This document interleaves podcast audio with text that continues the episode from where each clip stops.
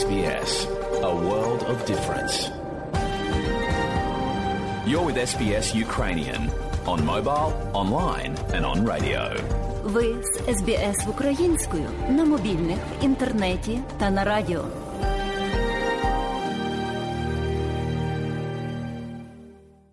А далі, шановні друзі, у нашій україномовній радіопрограмі Вістки із рідних земель, з якими вас ознайомить сьогодні журналістка Людмила Павленко.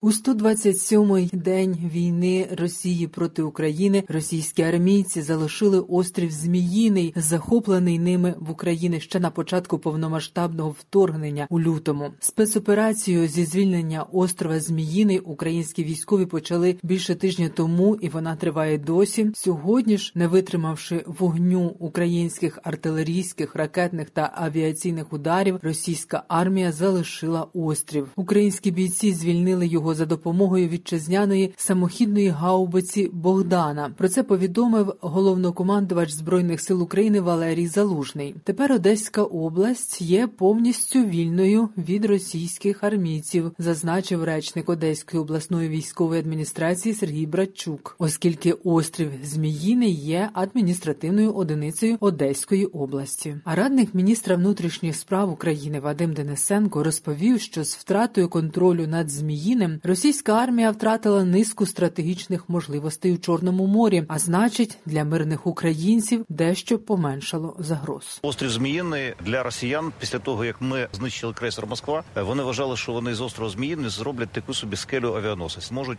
контролювати всю цю частину Чорного моря. Те, що ми їх вибили, ну насправді це величезна перемога українських збройних сил, тому що ми по суті от, ефектично нівелювали весь чорноморський флот в е, цій частині акваторії Чорного моря. Ну тобто, в принципі, вони не можуть взагалі зараз нічого зробити, крім обстрілів, на жаль, із е, своїх кораблів е, ракетами класу калібр. У Києві сьогодні попрощалися із загиблими героями Азовсталі, бійцями полку спецпризначення Азов Віталієм Красовським та Даниїлом Рибальченком. Віддати шану загиблим бійцям прийшли сотні людей. Серед них побратими полку Азов, друзі, знайомі і просто небайдужі та вдячні громадяни. Кореспонденти Суспільного поспілкувалися із матір'ю загиблого азовця Віталія Красовського. Мама Віталія розповіла, що її сина посмертно нагородили державними відзнаками. Горжусь своєю дитиною, несмотря на цей дуже великий біль. І будемо говорити так, я поклала його на благо нашої країни для того, щоб був мир в нашій країні. Дуже хочеться.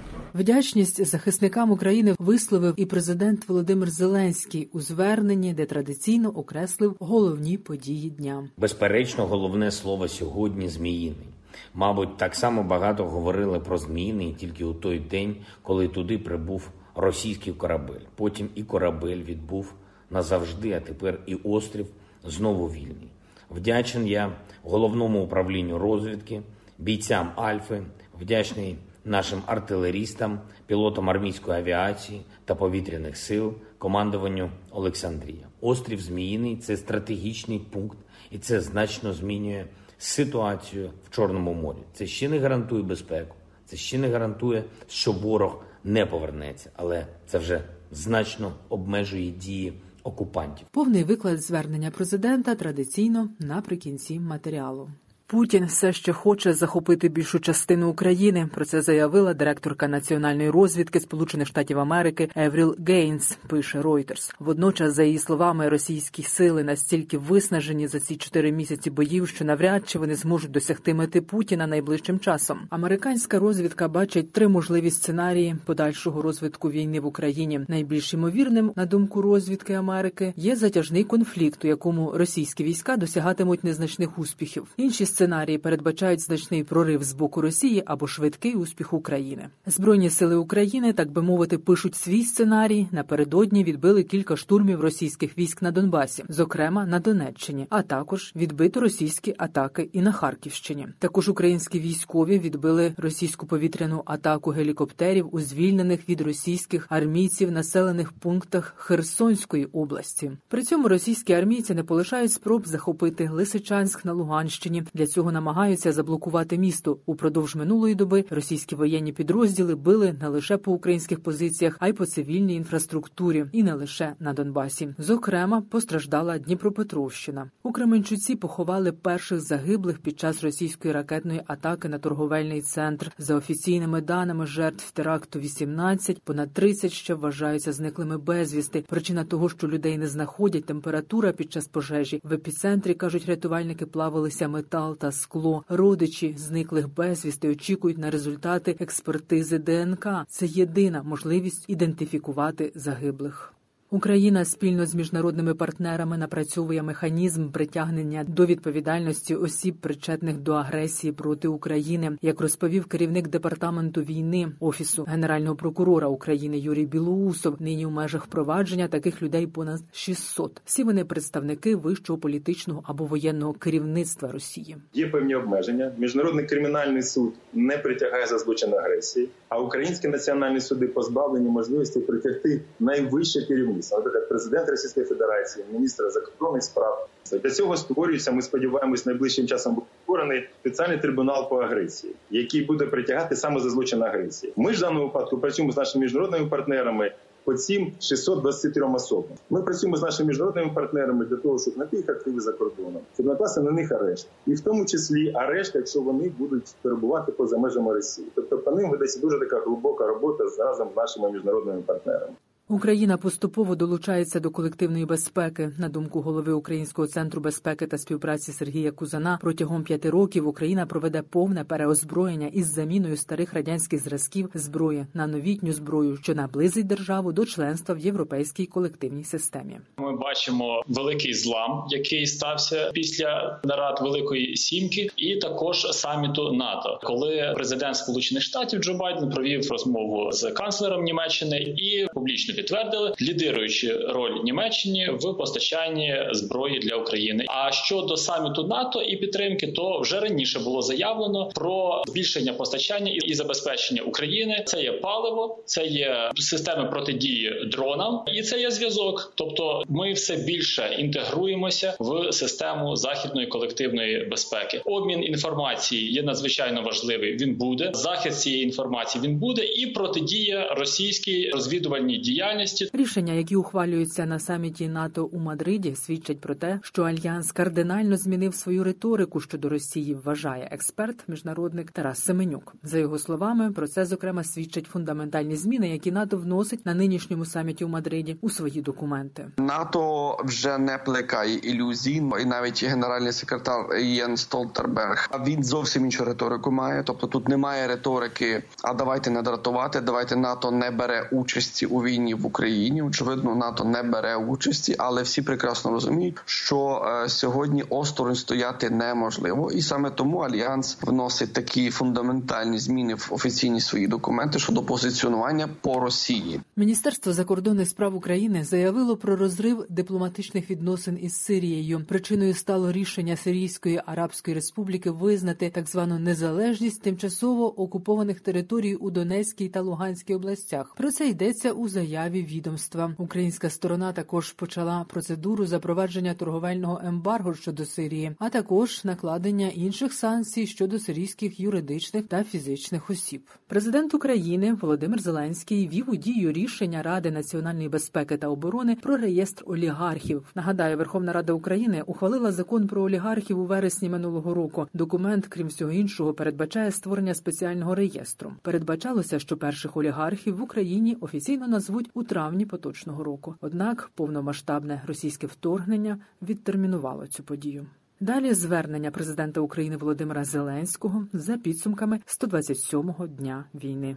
Українці, українки, всі наші захисники і захисниці. Безперечно, головне слово сьогодні зміїний. Мабуть, так само багато говорили про зміїний тільки у той день, коли туди прибув російський корабель. Потім і корабель відбув назавжди, а тепер і острів знову вільний. Вдячен я головному управлінню розвідки, бійцям Альфи, вдячний нашим артилерістам, пілотам армійської авіації та повітряних сил, командуванню Олександрія. Острів Зміїний це стратегічний пункт, і це значно змінює ситуацію в Чорному морі. Це ще не гарантує безпеку, Це ще не гарантує, що ворог не повернеться, але це вже значно обмежує дії окупантів. Крок за кроком ми витиснемо їх з нашого моря, з нашої землі, з нашого неба. Ситуація на Донбасі залишається найбільш жорсткою, надзвичайно тяжкою. Вогнева перевага окупантів досі дуже відчувається. Вони дістали вже просто все зі своїх запасів, щоб бити по нам. По Луганщині, по Донеччині. Я вдячний кожному і кожній, хто захищає наші позиції в таких умовах. Це справжній героїзм. Сполучені Штати оголосили сьогодні про новий пакет підтримки для України, передусім оборонної. Я вдячний президенту Байдену за цю допомогу. Вже скоро вона піде на передову і працюватиме на Україну, на захист свободи.